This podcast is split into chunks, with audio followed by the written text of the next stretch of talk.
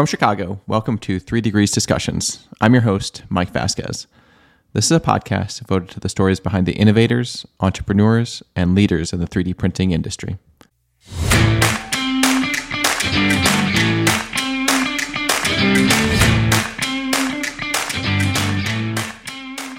MMPDS are these, these material allowables for metals. It was the former Mill Book 5 and we need that because everything in aviation is empirical. It's all based on, on test data.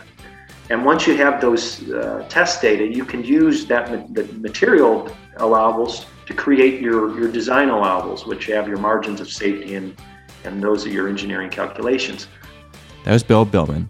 Bill's the founder of Aerolytics. The company's focus is to improve market share and revenue for aerospace suppliers, from mills and forger, forgers to fabricators, assemblers, and distributors. Bill started his career in 1995 as an engineer with Raytheon Aircraft. More recently, Bill was a senior consultant with AeroStrategy. There, he spent four years working on the U.S. office and was actively involved in over 30 projects. He led multiple engagements and was responsible for two major intellectual property initiatives, including the Aerospace Raw Materials Model. Bill is a regular conference speaker and has spoken throughout North America, Europe, Asia, and the Middle East. Topics include raw materials, manufacturing, and supply chain. He holds a BS and MS in mechanical engineering and a PhD in industrial engineering from Purdue University, as well as an MBA and MPA from Cornell University. Before we get started, head over to www.3degreescompany.com and subscribe to the podcast. Remember, you can listen to the show anywhere you download your podcast, including Spotify, Apple, Amazon, or Stitcher. All right, Bill, thank you so much for joining the show today. I'm excited for the conversation. Um, I think there's going to be a lot of stuff that we can talk about. Um, but I, like I do with all my guests, I think the the place I always like to start is um, kind of starting way at the beginning, kind of where you're from, where you grew up, kind of what got you into the engineering kind of realm. Well, first and foremost, Mike, thank you for the opportunity to uh, to be here. Uh, this is a first for me. I haven't been on any any podcasts, so um, I hope I don't make too many too many blunders along the way. Uh, I'm I'm excited about this opportunity to talk a little bit about additive and and my background in particular. From Indiana, from Bloomington, um, kind of defied all odds and went to Purdue. Uh, it's you know Indiana University territory and studied engineering. I've always had a passion for aviation. And when I came here naively, I thought I was going to uh, be an aerospace engineer and, and double major in, in, aviation. That didn't happen. I ended up studying mechanical engineering and I did fly on the side. And then uh, my first job, stayed for my master's and, and then went off to my first job, which is a bit of a dream job at Beech Aircraft back in the, the early, well, mid 90s now. So it's been, it's been a few years and, and worked there for a number of years and uh, it was wonderful. And then they they sent me off to business school, and it's kind of then I was corrupted because you started talking about money. so, was, so kind of a little different path. But I've I've been passionate about aviation ever since. And so was was that always the spark in terms of kind of when you were growing up, kind of aviation, kind of um, airplanes, and kind of push you to kind of engineering, or did you like work with your hands and projects? What what kind of got you started? Yeah, well, uh, I guess I was like any other kid where I liked to build things when I was younger. I loved models. I was always fascinated by aviation. I, I still am. I'm like a kid. I live now in Lafayette, Indiana, back back here at Purdue. I've moved around a few times, but I'll still run to the window and watch the planes come over because I'm on final for the Purdue airport. So it's uh, it's just something that I've been captivated with. So I think that was the natural extension. I I don't know how much guidance you had when you went off to to study uh, material science, correct? That's right. Um, but I went I went to my high school counselor and talked about uh, you know different career options, and he said, "Well, you you know you're strong in math and science. You should consider engineering." So that was kind of my introduction. I didn't see the natural fit, and I didn't have anybody in my family or immediate family, at least, that was an engineer to be uh, a model. Um, so it was a bit of an experiment when I when I came here, but um, it seemed to be a good fit. I, I don't work in my capacity now as an engineer, and I haven't really since I went back to school in 2000, back to business school. But I use that uh, kind of that insight and that technical training uh, for decision making in in um, many different aspects. Probably like you as well. I, there could be some similarities here. And what was the? I mean, you were at Beech Aircraft, did that, and and then kind of the MBA. But when did you start kind of getting in interested or involved with the additive manufacturing world? Well, so um, this is kind of beer beer conversation, Mike. so, um, a bit of a circuitous path. Uh, so after business school, I studied public policy and then went down to South America to work. I wanted to take a little bit of a reprieve from from aviation, especially because uh, living in Wichita, Kansas, there were kind of the ebb and flow of, of the market, and so you could really feel the the um, differences, that the fundamental changes. And I also wanted to do something that I felt I was giving a little bit more back to the community. So I spent some time. Um, I wrote a uh, thesis on trade and development. and Spent some time in South America. I was in Uruguay and then came back to a sick mother. And this was back uh, mid 2007. And, and that was pivotal for many, many reasons on a personal, but also professional level, because that's when I got involved in management consulting. So I worked for a gentleman in Ann Arbor, Michigan, uh, Kevin Michaels. And Kevin um, was kind of a consummate uh, management consultant. and a lot of in, engineers turned MBAs and we started working in materials and man, not less manufacturing, but materials and a, a, bill of materials. So you understand what materials are being consumed when you build an aircraft. So that was kind of my first introduction, or more of a, a, a closer look at materials. And then uh, my mom got sick again in 2011, and that's when I decided to step away and, and do a few things on a personal level, take, spend more time with her and then I started to get more involved in, in manufacturing because that was a natural extension for materials. And shortly thereafter, and I don't know exactly what the catalyst was, but I was introduced to additive, and it was probably around 2013, just hearing about the technology that you can print just about anything. You know, complexity is free, uh, and I've been kind of studying it ever since. That's awesome. And so, what sort of work do you kind of do in as it relates to additive? It sounds like kind of a lot of the the business, the materials, kind of all mixed together? What, how would you describe it? Yeah, well, so I started my consultancy in, in 2011, and the, the company is Aerolytics. And there's basically three uh, focuses. Uh, one is the, the material space, the other is the manufacturing, and the third is supply chain. Because if you understand the supply chain, and that's really the execution of, of the of the materials and the manufacturing. So um, that's those are the three areas that I focus on, and it's it. I ended up going back, uh, like you. I went back for my PhD, but much much later in life. I started down at Texas Tech and then transferred to Purdue and kind of started all over again. to be honest, um, this time industrial engineering because I see it as the nexus between upstream, the design of aerospace.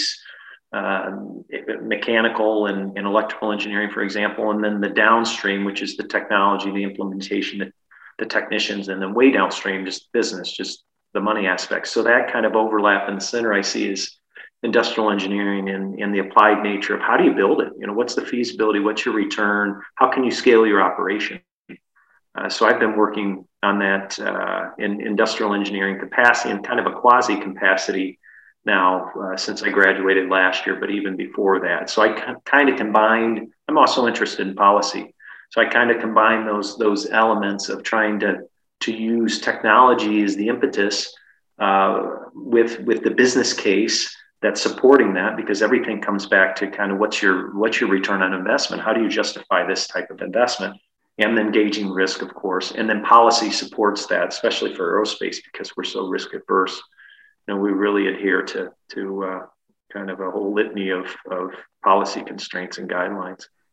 The additive industry is interesting in, in that sense where you can kind of do all of that in a new way right? Because it's all it's like it's all developing as we go. Like there's new machines new materials that make new implications for companies to say hey does it make more sense to build stuff in the us because this manufacturing method is already more expensive we need higher skilled people in some cases to do it and you have sustainability and design so like it seems like a you're can I kid, kid in the candy store? That's what I kind of feel like. Yeah. It's like there's so many different problems, whether it's technical problems, people problems, organization problems that that can be addressed in the context of, of additive. Yeah, no, I, I completely agree. I think it's you know with opportunity, uh, there's there's challenge and vice versa. So I also support, and I think uh, we've talked about this before. You're familiar with my work with SAE International. Mm-hmm. Um, it's funny because when I had an opportunity to support David Alexander, who's the head of all of aerospace standards for SAE, and, and so capacity, just so everyone knows, SAE is a standards organization that stands for. Uh, well, well, it stands for Society of Automotive Engineers, but uh-huh. they they've they've been in aerospace since the 30s. Actually, they released the first. It's called AMS, which is kind of the gold standard for materials in, in aerospace, aerospace materials specification their first AMS spec was back in 1939. It was obviously for aluminum. Uh, so they've been in that space of working predominantly with metals uh, since the 30s. And there, there was a group that was set up in, in 2015 by a tasking letter by the FAA to say, hey, we need some guidelines for the reasons that you just mentioned. There's, there's so much green space here in additive. We need to, to put in place first, let's say, best practices and the next standards so we all have common language, and, and we're not the only, it's called SDO, Standards Development Organization. SAE is not the only SDO that works in this, this space. There's another of other engineering organizations uh, here in the US as well as internationally that are trying to, to, to coordinate these. And now the, the goal and the challenge becomes to harmonize, harmonize these. Uh, because if there's there's conflicting standards, then that really creates issues. But to the point that you just made, um, it's it's almost uh, endless flexibility, which which in aerospace is kind of overwhelming because when I speak at, at these conferences, uh, people embrace additive because you can basically build anything. That's not entirely true. You and I know that, but let's say you can build a lot of things. The ship in the bottle because you're building things by by layer, and and really the the business case and the impetus in aviation is to lightweight an artifact, an article, whether it's a, a gas turbine blade or, or you know, something in the aircraft, some, some structure. But what we don't know when we create that form, fit, and function, we have something that, that looks like a, a useful artifact, but we don't necessarily know the integrity of that part. And so that's what those standards allow is to, to, to help minimize the uncertainty in, in building something uh, because in many cases we're doing this for the first time because the parameter sets are so vast. So, and where do you? I mean, it's not just your decision, but uh, I mean, you're kind of at the table for a lot of the SCA discussions. Like, where do you even start? Like, there's metals, there's polymers, there's different processes. Like, what? How do you? Uh, how do you even think about starting that problem of, of standardization? Well, I think that the first thing that you do is you convene uh, people who were, would be considered experts, we'll call them SME, subject matter experts. So you bring them into the room and then you, you decide based on consensus, consensus. And you probably know the, the kind of the life cycle of a, of a group where you, you, you probably heard it forming, storming, norming, and performing. So that's kind of what we've gone through. I wasn't part of the genesis back in, in 2015. Uh, Dave Abbott from GE was, Hector Sandoval uh, was, who was at Lockheed Martin. Holly, you know Holly Dutchman, uh, Dushman quite well. She's now at Siemens, but those were some of the original parties at the table, and they've stayed the course and continue to be involved. But it's having that type of constructive dialogue, and I think that's the beauty of an effective organization is to provide the, the catalyst to, to move forward in a general in a general, general direction. But what's interesting is the organization, and this is probably a sign of effective leadership, it delegates, right? And then you step back and, and these empowered groups, now we're north of 550 members, 220 different organizations, uh, and it's global, global representation of not only companies but also the supply chain in terms of the different types of, of companies that are involved all dedicated to aerospace in this and you start with a consensus and identify what the problems are so the first framework that we developed it's the 7000 series called ams 7000 we have four specifications that we put together and it happened to be for inconel uh, well, we let's just generically call it inconel if you would 625 or some people call it alloy 625. So we developed these specifications around that. And with that, you need to build an aerospace part, you need uh, first a, a material that's you can you can count on, right? It's it's in, in the regulations it, it, it adheres to 603, which is part of the you know the certification guidelines. 605 talks about a controlled process, and then 613 of the regulations, whether it's Part 23, Part 25, Part 27, uh, it talks about these test coupons because everything is empirically based for aviation. So you develop these test coupons. Let's say you look at the tensile strength of these, uh, you, you consolidate these data, and then you provide uh, material design allowables that you use in the aircraft. So um, we started with with metal because metal is is kind of the the ultimate objective, but we also work in polymers as well, and we work closely with the National Institute for Aviation Research, NIAR, and they have an organization called NCAMP, uh, the National Center for Advanced uh, Material Performance, and they were working closely with Stratasys and the FAA to qualify the Fortus 900 and the Ultem 9085 projects. So now we have a thermoplastic that we can use flame retardant, so it's used extensively for repairs in, in uh, the interior. So those were two of the, the, the, main projects, and kind of with those frameworks, then we've developed other materials and commodities. Uh, but it's it's a challenge trying to to arrive at that consensus with regards to where even where to start to your point and where do we go next? And that's one of the the uh, challenges that we're we're grappling with at the moment.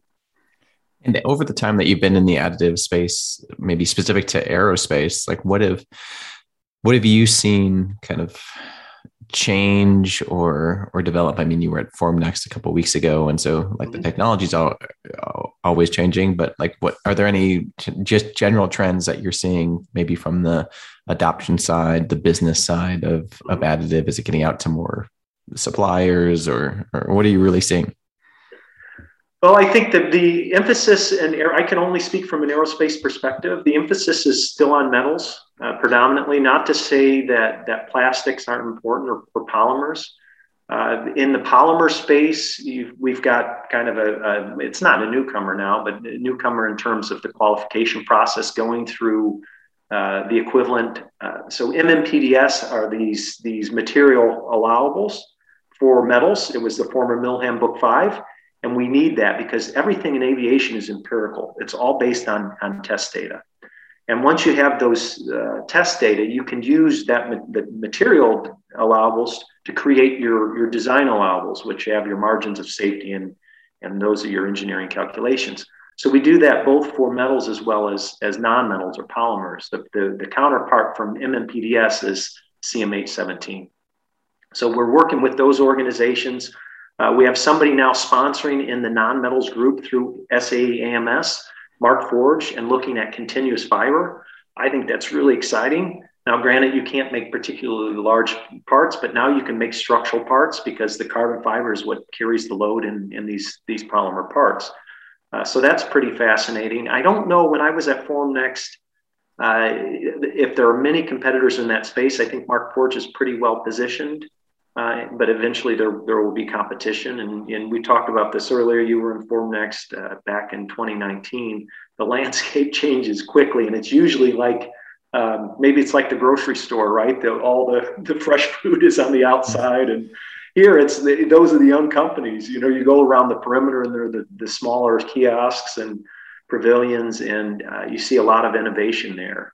Um, you know, the, the more established companies are usually front front and center so on the metal space, uh, the emphasis, it's still a crowded territory. I predict that there will be consolidation and, and eventually uh, bankruptcy, but you've got six or seven companies uh, from the, you know, the best known EOS and, and Renishaw, SLM, and, and Concept Laser now part of GE Additive, but all the way down to companies that aren't as, as well established like Trumpf, uh, a German laser company, and, and um, even companies that were in metrology that are looking at this. And now I think one of the the paradigms, I don't know if it's it's a fundamental shift yet, but the direction we're heading are for low cost machines. So a typical machine for let's say a, a laser powder bed fusion system is on the order of four hundred thousand dollars.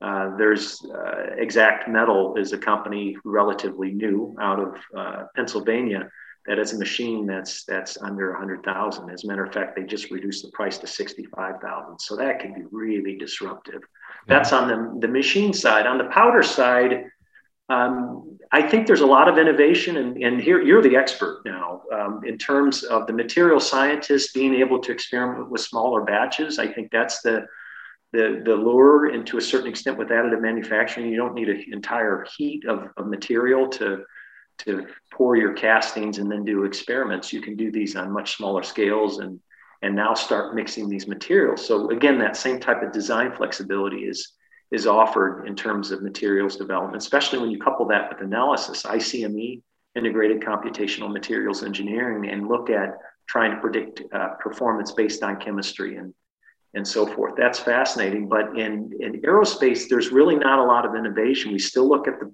predominant commodities.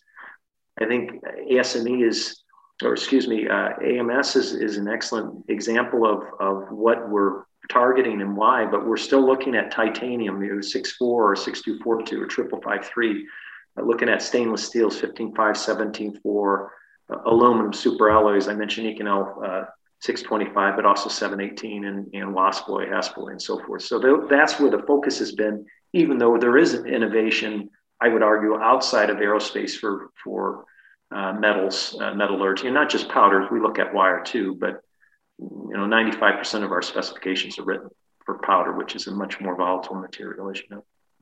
Right, right. And so shifting gears a little bit, I always like to ask uh, folks, I mean, even similar, you're kind of on a similar path as, as me in terms of kind of the consulting path. So what is it like kind of giving people, one of the, the goals of this podcast is to kind of give, give a glimpse into a day in the life of uh, folks that are working in the, the additive space. And, and so kind of from your perspective, what do you like about kind of your job and kind of what you do and kind of can you give kind of a general description of kind of the the day-to-day details of of running your business well that's a great question um, how about if we just start with do i like what i do um, sure. and the answer is yes do i like it every day of the week clearly no i mean who does but uh, the things i like about my job i'm very independent so I like the flexibility. There's there's a it's a bit of a crass notion, but there's this whole idea when you run your own company, you eat what you kill. I don't know if you've heard that that um, uh, kind of uh, that phrase before, but there's some truth to that. And for the right personality, it's it's uh, liberating because you you feel this great sense of when you win a, a major project uh, but I would say that being an entrepreneur, I've actually had this debate recently with a colleague who says entrepreneurs are extremely risk adverse. I couldn't disagree more. I think it depends on how, how risk seeking, but in general, I think the average entrepreneur leans into to something. And it really, I think that's what uh, it begins with. It starts with your appetite for risk and um, and and dealing with uncertainty, right, which is uh, synonymous. But I think financially, if if you're in a position where you have some flexibility, because I think that could be the ultimate constraint, or if you have, I, I don't have any dependents. So if you have a family where you can't necessarily go a couple months without a paycheck for for whatever reasons, then I think it could be a very very difficult road. But what I like is, um, again, the flexibility and the opportunity to travel. I like meeting new people. I like, um, I guess, atypical of, of, of, an engineer. I've got a relatively short attention span. I like, I like a dynamic environment and I like change. I've moved a lot in my life lifetime, and uh, I like that. I like that aspect of management consulting. That there's the project durations are short; they're in the matter of months. Uh, the downside is that you don't necessarily get closure when you so you work on an engagement and our final products are, are reports. We call them decks. So we provide the deck to the client and those are a series of recommendations. It's it's not as as structured let's say as a scientific uh, analysis and, and definition of the problem statement but there's a methodical uh, walkthrough of identifying the problem and then a framework to, to solve the problem and answer the client's question or questions. Um, and sometimes it's it's uh, anticlimactic because you don't necessarily know after you make these recommendations. number one, if they did it. Number two, if they did it well, and it's it was successful. So, so from that standpoint, I enjoyed the project engineering when I was back at Raytheon Aircraft towards the end of my my uh, tenure there. Uh, you could walk the, the floor and see aircraft and you know the, the, the, whole idea of kick the tires. You actually there was a tangible product. So offering a service is, is a bit different. And i think you're somewhere in, in the middle because you, you work in this in the software industry. So it's you have a tangible product but it's not necessarily making something like a tesla, tesla automobile. So kind of last question of, of the day um, what's what are you looking forward to in 20, 2022. I have to think for, for a second there. But um, I mean, from a new technology standpoint or from the work you're doing, your projects, yeah. is there anything that's kind of exciting um, from your perspective? Uh, well, on a personal level, there could be a, a, a major change, um, and that's probably I, I, don't know if I want to make that public yet until I and I really know for sure if that's going to happen. So that's that's kind of um, it's, it's, exciting as it is daunting. Um, but you know, kind of looking to, to, to, make a few changes. After coming back to school, I moved back to to uh, Lafayette, as I mentioned earlier in the podcast, and um, so I'm, I'm, maybe looking to make a change there. In terms of the the technology, I don't know if there's any anything that's kind of on the precipice of, of materializing. I think that working with standards is interesting because originally I was uh, a bit remiss to get involved because it seemed like it's glacial. It's like, you know, it's it's it's too slow moving. Well, the average standard takes a couple years to release because it's heavily vetted and, and you have multiple perspectives and, and but the, by the time it's out and, and the, the art of writing a standard is sufficiently vague. It's it's it's Goldilocks, right? It's that not too hot, not too too cold. So really trying to right size that so it's effective. It provides enough prescription to give guidance uh, versus um, being overly prescribed such that it drives cost up unnecessarily and, and uh, requirements that just don't add value to to the final product. So. Uh, from an SAE standpoint, we're looking at trying to take these standards now. We have over 25 that have been released and another 35 in development and now trying to implement these to help the industrialization process. And so we're going through uh, in some strategic planning where we're looking at moving beyond material and process, that controlled process that we talked about earlier, and looking at um, trying to enable the supply chain a little bit more. But you know, of all industries, aerospace got hit pretty hard. Probably not as hard as the restaurant industry uh, and, and travel and tourism, but in general, uh, many of the OEMs have had a really, really rough uh, year this past year, year and a half. And so I think that uh, there's there's glimmers of, of hope and light. I think nobody really knows. Nobody, of course, has that crystal ball to see if the economy is really going to pull up and pick up, and, and we're going to go back to to life as normal. It'll probably be another year, I think, before that really happens for aerospace. Um, and I think beyond additive, uh, I also work with thermoplastics and thermosets, and and I, I, there's a lot of energy in that space, and that's kind of adjacent to the, our conversation at hand. But advanced air mobility, uh, they're spending billions and actually hundreds of billions of dollars globally in this market. There's a role for 3D printed parts, but right now, using kind of the analogy of crawl, walk, run we're still in that crawl space because we're, we're trying to figure out uh, the configurations of these aircraft. Joby's a, a, popular example, but there's a Lilium from, from Germany. There's Archer here in the United States and a litany of others. There's over 250 different OEMs. But this is pretty exciting because they have all these different designs and they're all electric aircraft. But the business model hasn't been proved out because it's just a market that's that's waiting to to develop. So I think that that will be exciting from an aerospace, just an aerospace at large uh, standpoint. And again, there's definitely a role for 3D printed parts. I, I had some conversations last week at Formnext with various uh, machine builders that have printed parts for some of these companies, and part of that is using for uh, being used for prototyping.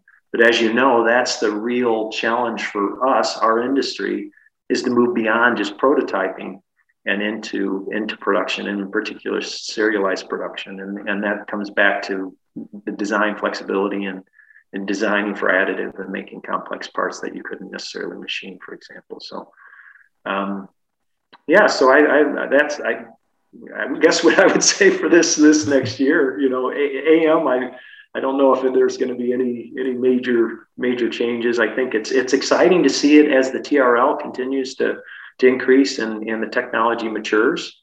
Um, it's still a bit of the wild west, I would argue, you know, at least from an aerospace standpoint. But people in other industries probably think it's not moving fast enough. Fantastic. Well, thank you for your time, sharing your perspective, and uh, look forward to seeing you in, in in the coming weeks and trade shows and in the new year for sure.